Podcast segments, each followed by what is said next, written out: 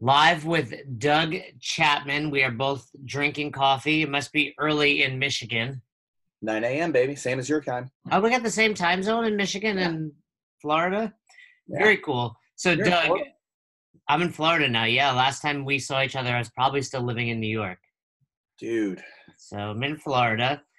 Um, and, you know, brief introduction Doug owns Hyperfit USA, which is also CrossFit Ann Arbor. Was that the first affiliate in Michigan? Oh, yeah. We are actually, it was funny. I saw Curtis Bowler at Head. Um, he had been like the eighth or ninth affiliate back in the day. And now he's like, because of, because of attrition, um, he's like the number one. And I went from number 13 to I think number five or six now overall in the world. Yeah, when I had Chris Cooper on a couple weeks ago, we were saying in the, the lounge at the games, they had a list of all the affiliates chronologically, and all of us had kind of moved up pretty high because I was like 200. So what about the attrition rate on that. It's like, it's you know, at one point what we are pu- pushing what twenty four thousand affiliates or twenty three thousand, and now there's like thirteen. You know, I, I don't remember. Do you remember the official things that we were talking about on staff? It was like they were saying like, oh, we can't wait till we hit twenty five thousand. Remember that? it, it's been getting up. Yeah, I know it was really high at one point. I don't remember the official numbers. I know they say today it's around 15,000 affiliates. Yeah. So, So- you- and then a lot of them, you know, I mean, they think about how you moved up, right? You know, it's like you started out at 127th and now you're 37, right? So you can map into whatever the attrition rate. I think who was it? Uh, Jeremy Jones. Remember Jeremy from um, from what was that? What was the thing? Is is that cross? He had the San Francisco Fire. It was the uh, Diablo. Diablo Oh, yeah, Diablo CrossFit. Yeah. he's like super engineering kind of like super smart guy and he had actually come up with a kind of a an attrition model based on remember they had all the affiliates on the on the old website Uh, chrono- yeah, in the chronological order. Yeah. and that Yeah. was and he did that a while ago and I remember looking at it and you know i mean i got i got, i don't have that much time on my hands. So you, you know you you are now you know one of the first 10 or 20 based on attrition but i don't know if you remember i believe you were at my level one that i took in 2007 in toronto. Yep I remember meeting you there. I was impressed because you were uh, on the website a little bit prior to that what what brought you to the level one crew back then when did you get on there Well, the way it was done differently back then because nobody got paid to go, right? Everybody was. Um, I remember it was a big deal when they started to pay people to go, and then they went to the level two thing. Remember the? Do you remember when they went to the level two cert? Well, they went to the CERT, but originally it was if you just show up again, you're level two. Yes. Yeah. And but what they had done was, um, they started. You know, it was it was back in the day, and we would bring. Actually, I remember in Pittsburgh, I brought a couple of my my friends over there, and they didn't have enough equipment at CrossFit Pittsburgh, and so we brought. I brought. A, a carload of stuff. It's actually Bill Henniger and Chris Tamer and you know, a few other people all rode out there. We all rode out there together because Chris had played for the Penguins back in the day, and we had a whole bunch of of D balls and you know and uh, medicine balls because they didn't have enough medicine balls at the time. I don't think um, I don't think they had enough of them, and so we brought them out in Chris's truck, and it was cool because it was it was the first time they did groups and they were evaluating instructors, and it was it was pretty cool. I think it was 2008. The level twos, yeah, I think, yeah, because I took mine in 2008. How long were you officially a part of the level one seminar staff? until 2014. 2014, and then you, you stepped down from staff? Yep. You, you know, so one thing about you is you've had quite a few changes in your CrossFit journey, I suppose, going from, you a, at one point, Hyperfit USA was a huge facility, correct? Yeah, we had. Well, it was. It was remember, I started Hyperfit in 2003, and in 2003, I started a, a kind of a boot camp program before I'd gone CrossFit. I was doing constantly varied functional movements that I executed high intensity anyway.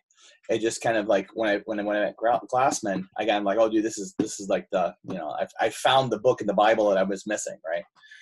And and so I'd already had this this personal training business and boot camp business. And so I had 175 people in, enrolled in my boot camp program and then about 30 personal training clients. So I was working really, really full time ish.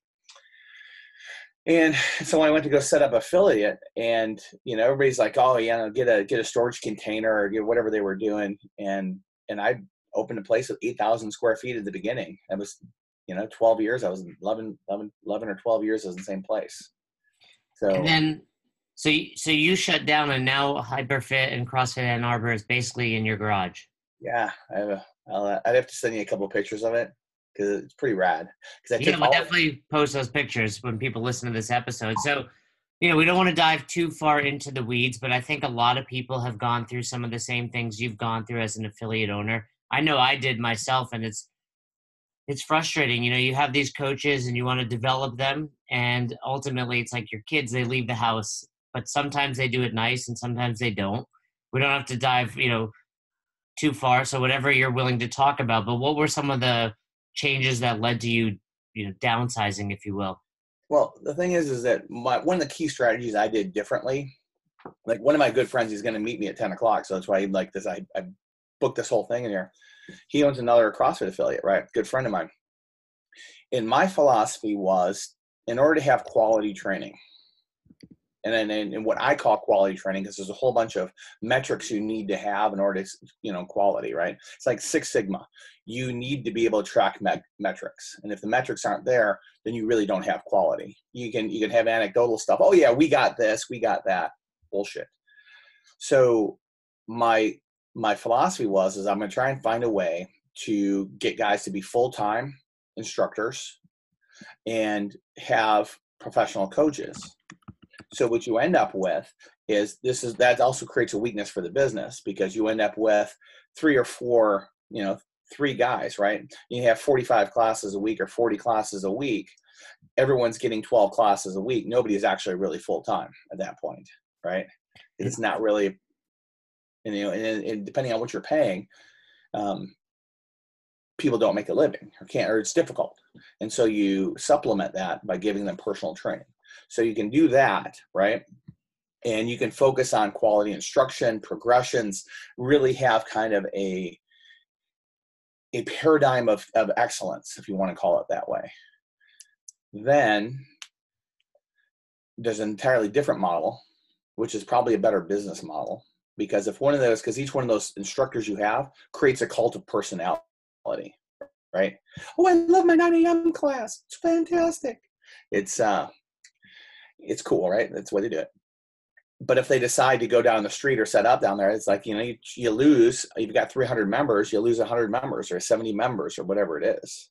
Or what they do is a lot of times they'll get some of the members, you know, hey, listen, this is, they must be making money hand over fist. And they'll set up down the street with money that's been bankrolled by some member you know, in your gym. That that's been uh, out of the places I know that's happened a shit ton of the times that's actually yeah more common than people listening might realize like you know they have their favorite coach that they want to support. They look at it as an opportunity for them to invest you know someone that has money and wants to grow it in this coach and then they bankroll the box. The coach has their own space. You know spoiler alert that typically doesn't end well but um but it happens you know you know i've seen plenty of people lose friendships multiple ways that way but I think the big lesson becomes, wow, Doug was a lot better than this than I realized, and I didn't realize how hard he was working. But well, it's, it's it was different. That's one model, right, where you have really kind of mm-hmm. dependent on what you would call professional coaches, right? And one of the things I think that's one of the weaknesses of CrossFit in general as a business model is the lack of personal training. Coach Glassman started as a personal trainer. I started as a personal trainer all the guys that were successful early on and continue to be to some extent are personal trainers. So in other words, in order to be a successful personal trainer, not only you have to have a quality instruction, a good personality, but you have to have a business acumen. Which, you know, you take a 22 year old kid that just got his level one six weeks ago, and you put him in charge of a 530 class at any any affiliate, he's going to have 25 people or 30 people in class, and he's going to think he's good because he has a bunch of people in class not realizing they're there because of the business got them there. Yeah, absolutely. And they just end up what I what I call the difference between cueing, coaching, and actually training. And there's kind of this continuum of they parrot the latest, you know, video that they saw on the dot com. Oh yeah, hey, heels back, butt back, knees out, sit back, oh yeah, okay, cool. Keep your chest up. Keep your like, you know, keep the string between your belly button and sternum straight and strong, tight. You know, they parrot rather Yeah. than understanding. It's like diagnosing problems. And when you do a lot of personal training, you work with a whole lot of very eccentric movement patterning. It's it's it's amazing. Well, and you, de- Go you ahead. Develop a lot as well. You know, I was actually talking about this with my wife last night. She was working out. Our development has like a little gym, and there's a trainer that kind of hangs out in there and does this thing. And she was like, for one, I didn't realize what you did before CrossFit, you know, because I was a trainer. And she was like, that's why you're pretty good at talking to people because you had to be with them for an hour. And I was like, yeah. And I had to talk to people that I didn't really like that much or have anything in common with, you know not necessarily didn't like them, but older women for the most part. It's like I don't have a lot in common with you, but I had to make a conversation. So you grow not only as a coach from that, I understand how to move people better, but just as a you know socially understanding humans, emotional intelligence, all that stuff is happening when you're a one-on-one trainer. Absolutely. So, So, oh, let me- go ahead. The models. It's you know that's one model where you have professional coaches, right? You know, and the thing is, we want to have professional coaching because, in all honesty, the the the people that talk shit about CrossFit in the marketplaces, they watch somebody doing something on a video on uh, Instagram or YouTube or whatever that which is pretty asinine. And because they think, oh, this is going to be cool. It's constantly varied function movements, very to the point of randomness. Remember that?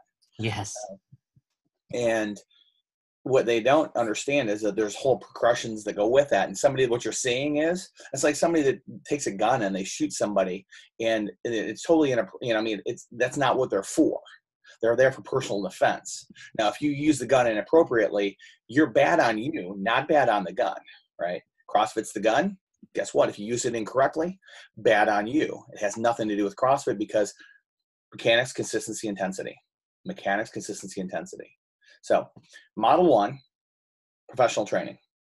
Model two, personality training. Think about this. You have a whole bunch of part time guys that are trading for memberships. They're getting a free membership. They're showing up. They're reliable. They got other jobs, and but people like them. And you walk into a class like that, and you see a third of the people moving pretty well, a third of the people like, ooh, yeah, they probably need stuff, and a third of people who shouldn't even be there, right? And so, but that what they're doing is they're walking, going, "Hey, Jason, good job, good job, thank, dude, you are awesome. You're gonna get so fit. You're amazing." And their personalities, but they're not professional trainers because it's not what they do. They get a free membership. They teach six classes a week, and the business does really really well because they have really nice people but the quality of the instruction right and it's and it's a very conscious decision on the business owner standpoint from the business uh, business owner's perspective is do you invest in someone who could fuck you in the end excuse my language or do you have a whole bunch of you know part-timers fun people to be around and you center your your affiliate on on socials and going and you know people sleeping with other people type stuff you know? I mean it's it happens all the time like yeah i there's other stories like that. My one of my trainers used to bag his yeah he was a bad dude. So okay you, you bring up some good points and i totally understand what you're saying. Where how do you bridge the gap and do you bridge the gap? You know is it i think part of what you're saying is it's okay. You ran more of a professional coaching side where you're developing people that can then leave. Mhm. but you know how do we bridge that gap of we want these people that are you know i'd say a nice way to put it are cheerleaders. You know they throw some cues out but they're just helping people have a good time which is important. How do we get them to develop as professionals as well? When you figure that out you let me know and i'll open another brick and mortar. That's that's the challenge and that's you know the people that i've had on had recently chris cooper and sean pastuch who just you know who both have the same philosophy of we need to develop professional coaches but it is hard and i think either box owners listening or coaches listening all of that will resonate because the average person listening probably is that personality coach they train two to four hours a week and it's hard. They just don't. It's time and money, right? They have a full time job and they do this because they love it, not to spend thousands of dollars on professional development. Let's step back and say that's okay. Okay. Now, so this was back in the day, 2002, 2003. So they charged at it was at Bally's. Now it's at it's LA Fitness. Now it's merged, and now that became you know all this stuff. Right. It's where I started training at. Right. One of my old fraternity brothers was the um, PT director, so I go in there, and one I had a unique background because I had been you know way back in the early '90s when I first got out of college the MBA, and then I ended up doing Wall Street stuff for a while for Smith Barney, and fucking hated it. And needless to say, I mean, sitting around, you know, selling on the phone all day long, which is which is a challenge. And it's a different market now. So it had salesmanship skills. In other words, you learn how to you know show people the value of what you have if you can't show people the value of what you have you have a fantastic product that sits on a shelf it's not good economics so i'd had a combination of knowing about training and working out and being a former athlete and all the all of the stuff we would do and then I had an ability to sell. So I, you know, my I think I did a hundred thousand dollars in gross sales my first year as a trainer. So, which is not bad. And we'd sent a bunch of records, and there was there's a whole bunch of infrastructure that had happened at the time that was that doesn't exist anymore in that business because they wanted to have professional personal training, but they didn't want the trainers to make money. So the split was I think it was 40% or 50% for us and so at we're making, you know, I'm charging 80 to you know 110 dollars depending on the session at the time. And so you think about it, people are training three days a week, right? So I'm making, you know, $50, $50, $50, $55 an hour doing personal training. But it had to one, attract the client, two, retain the client. And so this was kind of a business within a business for those guys and what happens with CrossFit is is people it's it's a it's a group class based situation.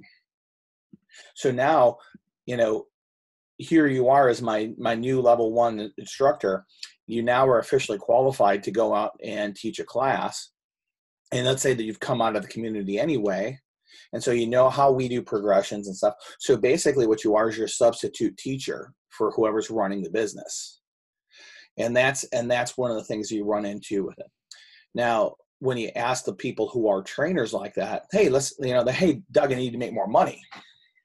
Yes, absolutely. So, when was the last time you, you were at Starbucks and you asked somebody, hey, you know what? You're watching this video, you, you work out, strike a conversation, and bring them into the business. That's one of the real weaknesses of the, the class driven model, right? Because you can't pay a high percentage based on a, a margin like you know just your pool of pool of revenue for general um, general memberships, right? So that margin, you're always pushing against it. So you give the guys an opportunity, but they don't have the opportunity to sell. Everyone's afraid to sell. You know, I mean, as level one staff, right? You think you're a great instructor. Here it is every weekend you get 60 people paying a thousand dollars a week or a month or a thousand dollars a month uh, a session right? And you get out and we do the shakespeare. We teach shakespeare right? We taught shakespeare. I taught shakespeare that way.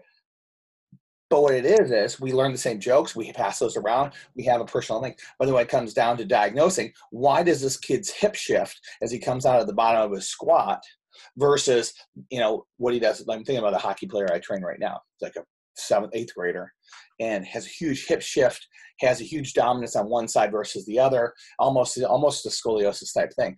And and the thing is, is that that's not what you learn. You learn cueing and how to run classes. Make sense? You haven't fallen, but you don't have the ability to train individuals yet. Training, spending an hour with an individual, you say you don't like them. I won't take anybody I don't like. Well, this was like, back in the day. Yeah, I was just trying to pay bills. Now I'm the yeah, same well, way. Yeah, it's it's like like you know i'm spending an hour of my life we're sharing in a half hour 45 minutes of, of our life together you're a funny cool dude i've known you for how long right i'm excited to talk to you that's how you should feel about your customers and if your customer is a douchebag you know what they need to find somebody because it's a bad fit They need to find somebody better that's going to fit better with them. So I think that's the major weakness in the model is that we are class driven overall. And a lot of these these trainers who might, you know, I have one trainer that was, you know, um, wasn't really being a trainer, kind of intern a little bit, pretty smart kid, you know, whatever. Couldn't sell a sandwich to a starving man. Like literally, you give the guy a lead because what I did was everybody went through 10 private training sessions prior to joining classes. Did two things. Two things were one, it made sure it was a good fit between that person and what we do. All right. The two things have to mesh together. And it gave the trainers a script to follow for those sessions. So they got very, very good at teaching the basics of CrossFit.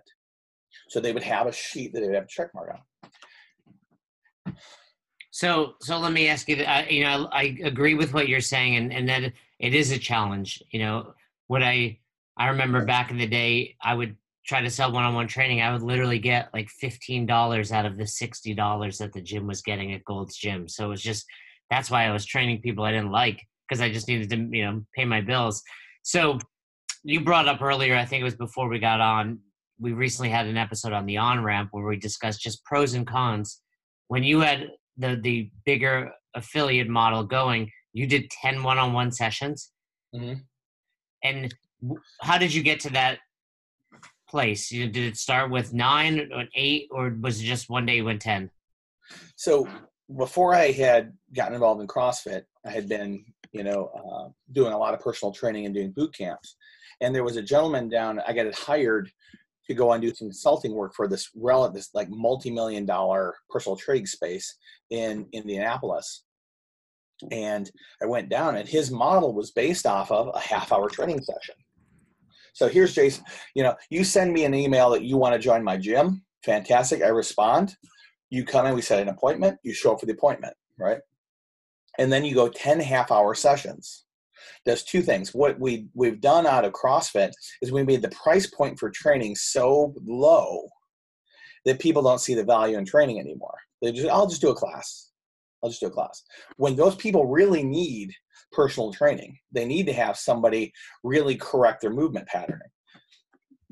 And so what this this guy had done was that he wanted. I, I brought my boot camp program to him and how to do it and how to set it up and then I was looking at what he was doing business wise. He was doing a million and a half dollars a year in revenue on personal training only. They didn't have a regular gym membership.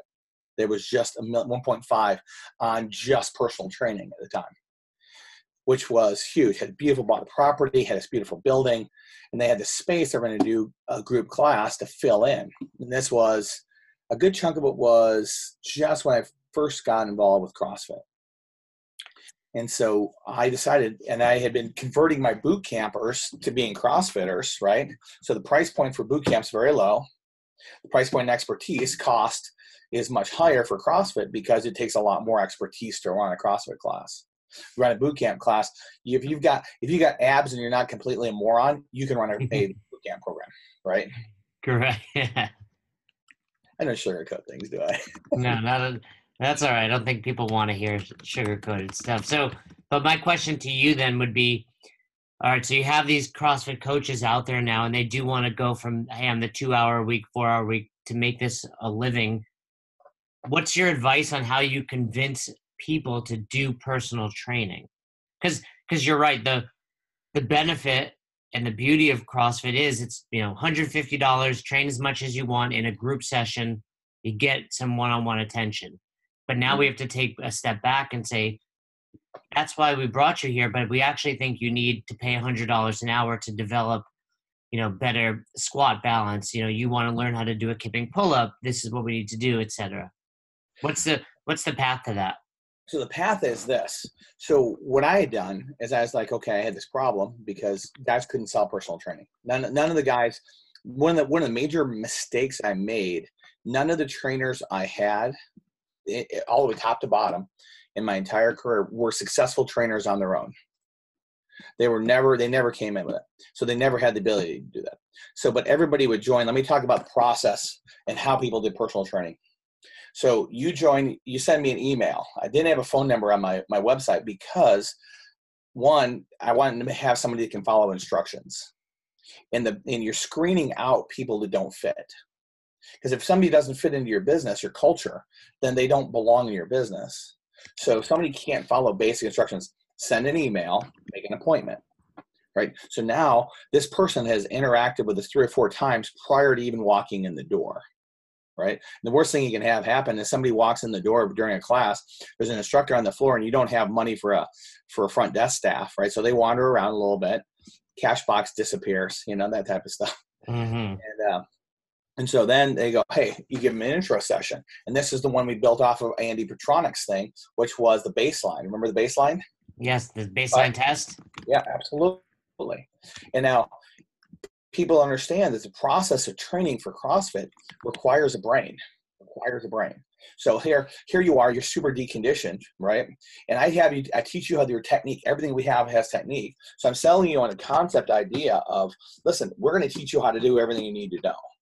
You snatching a barbell on your first day is malpractice, right? So, but how do you build that up so you have a progression, a series of of curriculum. You know, how do you how do you learn English when you're a kid, right? You know, I mean, and then all the way through college. So you have 10 sessions. And then what we did was is that amongst the staff, we would rotate. So you would go to me the first time, maybe, then you go to A, the next person. so we all get to know you. So there's any kind of we've seen you move. So you show up to class, one, we know your name. Two, we've seen you move. And three, we have some sort of semblance of a relationship. Okay. And and and that's important because that person needs to be valued welcomed and respected. So i value you coming to my business. I want you there. And we respect you because we're not going to just throw you into a class without proper training.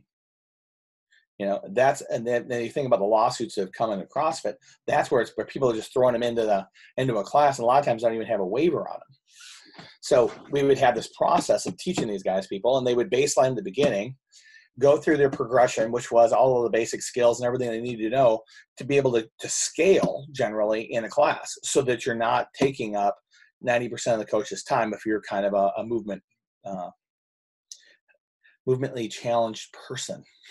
Good way to put it. I don't know. I don't know. Don't know. I had I had something more impolite, but I actually chose polite for a change. So people, if they went through this, you know, found you, emailed you, etc., they would do. What was the cost of these ten sessions? Well, it was three fifty for so 10 bucks a half hour. That's that's not bad price. It's very cheap all. price. Yeah. And what happens is is this is that now part of the concept is is that we're training you to be responsible for your own training. So you need to show up 15, 20 minutes early. You're supposed to. And on the first day, we teach you how to warm up. So you row a thousand meters and you do what we 30, 20, and 30. When, when I first climbed CrossFit, okay, how are we going to teach people, the average people, to do a squat? So I got wood wood dowels before we got PVC pipes. yeah, before Rogue started selling PVC. oh yeah, absolutely. And then, um, and so we'd have them practice 30 air squats, 20 pass throughs because most people have really shitty shoulders, and then 20 overhead squats to a ball. And it's all with a PVC pipe. They're supposed to do that on their own. And then we teach them how to mobilize where they would go out and do tissue preparation prior to doing it. So they get in the habit of they come to a class, class is an hour. I want you there early and you're taking care of all your things and get build that culture, right? And then at the end, a lot of times we would set up a a workout that would extend past that half hour right? But you don't need a whole lot of coaching to do an air squat and a push up or wh- whatever, some sort of simple thing. But you need enough of metabolic hit to make make changes happen. So, so that session that was a half hour, you're a half hour paid with the instructor, but the other half hour you're there on your own, taking care of yourself. And the idea is, is that we educate, we motivate, and we lead. We're not babysitters and that is a huge thing for your culture of the business. That, and, that make sense? Yeah, no, that's great. You're, I mean, you're just developing good quality members by doing that. You ever see that eh, Julie posts this every once in a while, the one of the 10 sessions of, of her intros. That thing where she said, like, when she was first, she got Bambi knees and the whole bit, right? You know, it's like her sixth or seventh session. But she posts, I got a million hits on it on my YouTube channel. It's pretty crazy. But that wasn't special. I used to video every single session I did. and I would do it in two directions, one from the like kind of a 45 and one from kind of kind of the kind of this area, right? So that I would go back and I would put them together and then I would review it and see is like I would listen to what I was saying in cueing versus what you know what's happening in front of me. So like a lot of times I would watch a session, I would watch your session, Jason, and and I would evaluate my performance as an instructor. Oh uh, man I, I didn't i didn't you know like their their weight was shifting forward. That's why their heels were coming up. It wasn't because they have tight heel cords right? You know whatever. And i would i would evaluate them so i literally have thousands of sessions. Literally i got like 3000 videos on on my youtube channel and a good chunk of them are evaluations of of training and so i'd have all my staff were supposed to they didn't do it because some of them weren't super motivated all the time they're supposed to video their session and then take some time to review it, especially as they're going through their complex. We had a complex we followed, and and that allows you to you know it leads to your personal tra- your pro- professional training, right? So where does your eye go? You ever do the drill where it's like, okay, where does your eye go? What are you seeing? And so you look at where, hey, I'm watching the heels right now, and I'm watching as he's going through a squat. The weight's going to shift fore and aft on his foot, right? And should it be? And how much should it be? how much is going to be like reasonable and like why what's the causation of it what's causing that shift in the foot that would be one thing and the videos allowed us to do that and julie kept sharing that she shares it every year because it's an anniversary thing and she's kind of a cool and traditional person and um but i have you know and she didn't if you look at the video she doesn't look special compared to anybody else but that adherence to mechanics consistency intensity is really was one of the major differences for us you know and what we did. And that intro session package was huge huge. So we definitely want to find out what your youtube but for people that are listening you're referring to julie Foucher. You were you were her original coach in crossfit yeah so I've, I've not seen that video i'll have to check it out but it, I think that's really important. What you said is coaches evaluating their own coaching. Mm-hmm. That's how you're going to I mean if if a coach is listening and they're thinking, okay, what Doug is saying is resonating, I'm in. You need to improve as a coach. That's a simple and easy way to do that. Yeah. So, so I went through a situation where I do my staff. You're talking about staff development, where practice. You know, like your nine foundational movements, right? Everybody learns them at level one, right? Oh, I got this. I'm going to dip drive. I'm going to press overhead. Dip drive press. Oh, fantastic. Now let's go ahead and speed this up a little bit and see if we can make falls happen, right? Yeah. Now imagine if I put a mic on you and we video you teaching that series and then we evaluate you as an instructor from and you get to hear what you say and you hear the um hey jason um uh like I want you to put your who's who's cool. I want you to put your thumbs on your shoulders and say, "Oh, I'm cool. I'm, yeah, I'm cool. All right, cool. Um, okay. Now we're gonna dip and we're we're gonna we're gonna dip and drive, right? We're gonna dip and drive. We're gonna dip it. No, no, no. Wait, remember you gotta be vertical. Oh yeah, not dip and drive. You know, and and you catch all that shit, and you're super self conscious, and it's absolutely horrible. But when you see yourself teach you go, ooh, now you got that that that's that leads to professional instructors. People that don't go or have weird colloquialisms. It's like, you know what I'm saying?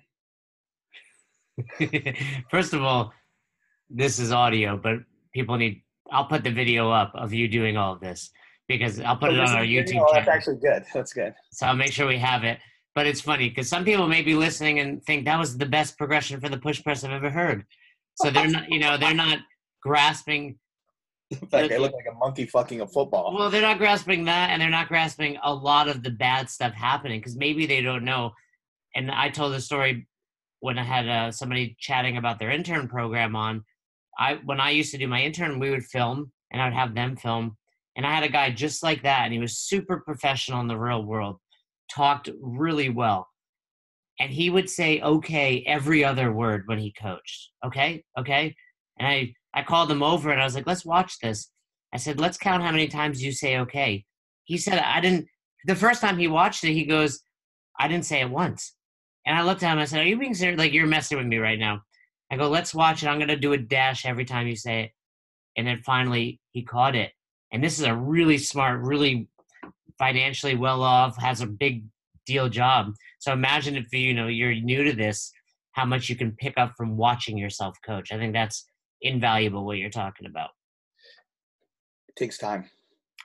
You know, and if you are and that's it leads to back to our original problem. You have a professional coaching staff or you have a whole bunch of part-timers or you have a you know the they call it like a, the good old quality mixed economy where you have some socialist policies and some republican policies and but some of them are kind of mixed.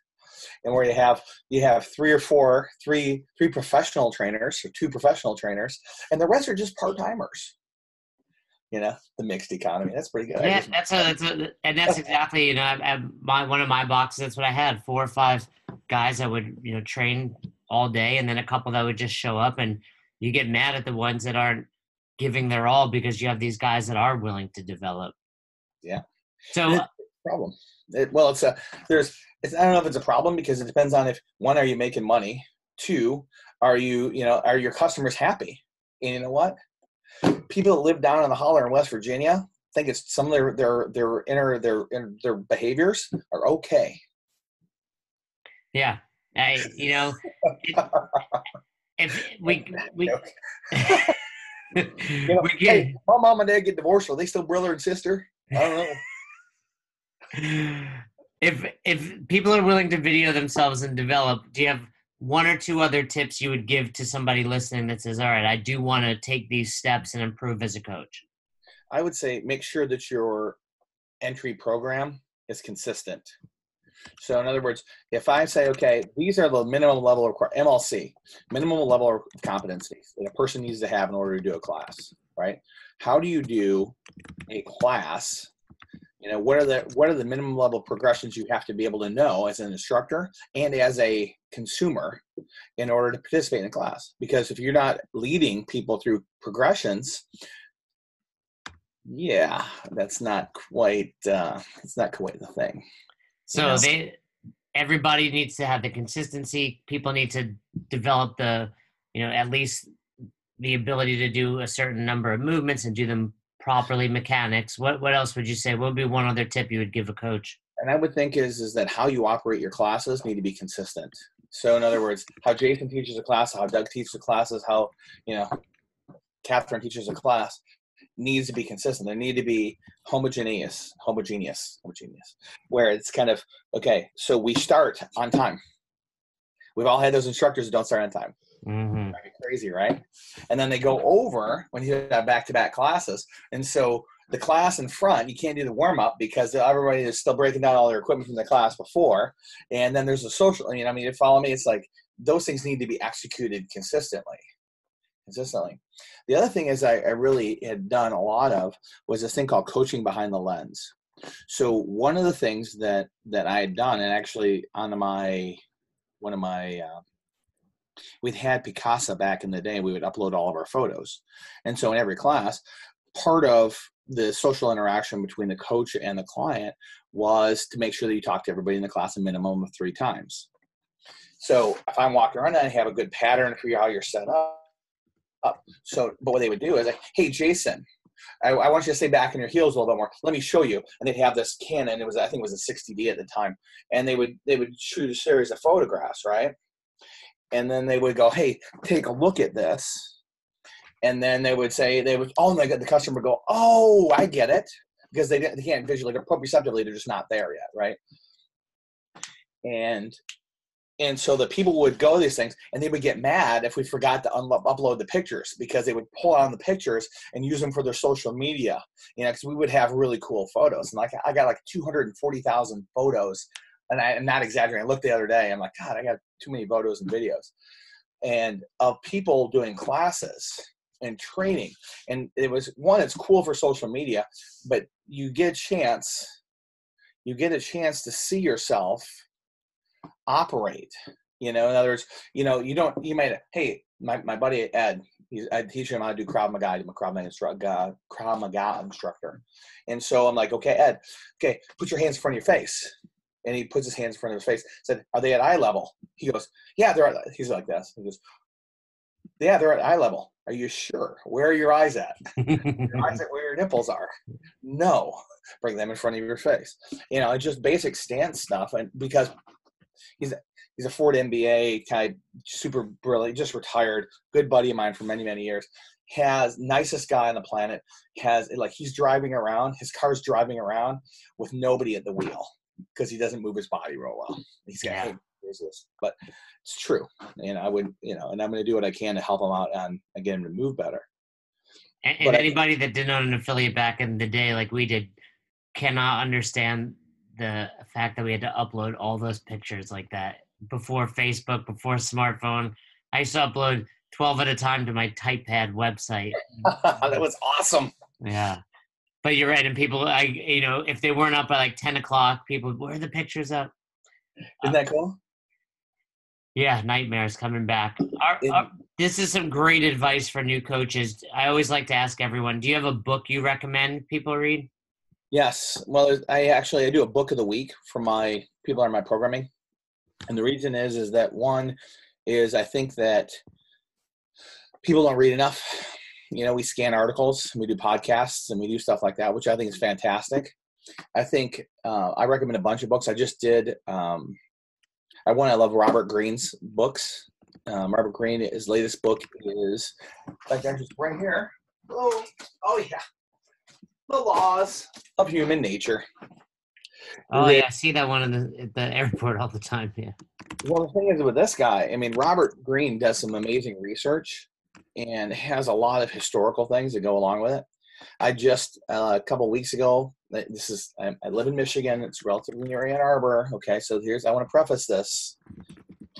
I read Urban Meyer's book from, from Ohio State. and the reason is, is one of the guys I know is a is a high level football coach, but he he recommended. You ever heard of Focus Three? I've not. Tim Kight has a whole bunch of, of stuff. I mean, actually, anything written or, or if you can get into the classes by Tim Kight, definitely worth it. Um, and you know, for these are all current event type things. I will say this is if you're living in the United States of America and you haven't read Atlas Shrugged or The Fountainhead, you're wrong. You know, you got to get past some of the the volume of it all, but the key problem that people have in general, it does it not doesn't have to do with business or politics or anything else, is we don't have a philosophy that we really adhere to, right? You know, our philosophy in CrossFit's mechanics, consistency, intensity. We're developing work capacity across broad time and modal domains, right? That's what our philosophy is. And so now, if everything that you do filters through those those gateways, right? So if you're programming something, is this adherent to mechanics? Yes or no? Is are we have we done this often enough to have a good pattern? Okay. And then uh, is it can we raise the intensity level in a safe manner? Yes or no? Are we creating work capacity? What's the work capacity is our goal? You know, those are the things that our philosophy in CrossFit, right? What's our social philosophy? What's our political? What's our economic? What's and, and have those things because we're in a day and age where we have an attention span of the half life of one of those really big freaking molecules at the end of the periodic table that they're there for like nanoseconds or if that, right? Our attention spans are wrong. And I think that people need to really establish who they are and what they're about and figure out, you know, what fits into your philosophy and what does not. I think if that's one thing that that's outside of this realm of thrusters and burpees is figure out what the hell you're doing and why you're doing it solid advice. And I'm about halfway through Atlas Shrugged, and when I'm done, I'll have to have you back on for an Atlas Shrugged discussion. Who is John Galt? Who is John Galt? So, where can people find you on the internet? You mentioned your YouTube channel. What's that? I don't know. well, I'm so, sure if they go on YouTube and search Doug Chapman or Hyperfit USA, they'll find you, right? I think so. and I've got like honestly, I uh, I you know I'm not uh, I one of the things that really irritated me about what it, the trend. I think it's the same thing why Coach Glassman kind of has gotten away from the game so much. Is I think he got tired of booty shorts and attitudes and like nobody that was interesting to talk to, you know. And they live in social media and do my white booty shorts make my ass look good. Well, at my age, 51, I got news for you. My ass ain't what it once was. So it's, it's like, hey, gotta do it. Um, I'm not much in that. I got Hyperfit USA on Instagram, which is cool. I usually put something. I try to put fun. People don't get my sense of humor, so I had to create a uh, a, a, fictitious person that I am for the other ones. Um, well, we'll definitely check you out on Hyperfit USA. Look for him on YouTube, and whether you look for him or not, understand that that was a great tip that you dropped to video yourself, and not just about the athletes moving, but what you're doing. So, Doug, it's been a pleasure chatting with you. I'm excited to, man, Atlas Shrugged, like you said, you have to get over that size. I'm about 60% into it. It's a great book. I'm excited to finish it, but it's. Where are you at right now? Oh, I'd have to look. I'd have to think for a second. You know, uh, let's see. Has, has she gotten to Galt's Gulch yet? No, no, no. I'm not even on part three. I'm still like deep into part two. Awesome. Not non-contradiction. Yeah, it's tough. It's tough, but I, am enjoying it. It's uh, like you said. I think it's something. It was one of those things where I think everybody should do it in their life, and I'm I'm gonna finish it hopefully within the next month or two. The other author, I think, at Paradise that that Miss Rand is uh, Jordan Peterson. Jordan's great. I've I just finished um, 12, the, prin- 12 principles. So my first book from him was his Maps of Meaning. Over my head in so many ways. it was pretty intense, and then it just I just got the Twelve Laws a while ago. That's good. Yeah, that was a great book. Hey, buddy. Thank you. Thank you very much. Have a great rest of the day, Doug. Yes, sir. Thanks again for listening to Best Hour of Their Day. We hope you enjoyed this episode. And if you did, one more time, please leave us a review on Apple Podcast and send us any feedback you have to at Best Hour of Their Day on Instagram and Best Hour of Their Day at gmail.com if you want to shoot us an email. We appreciate you. Thanks again. Have a great rest of your day.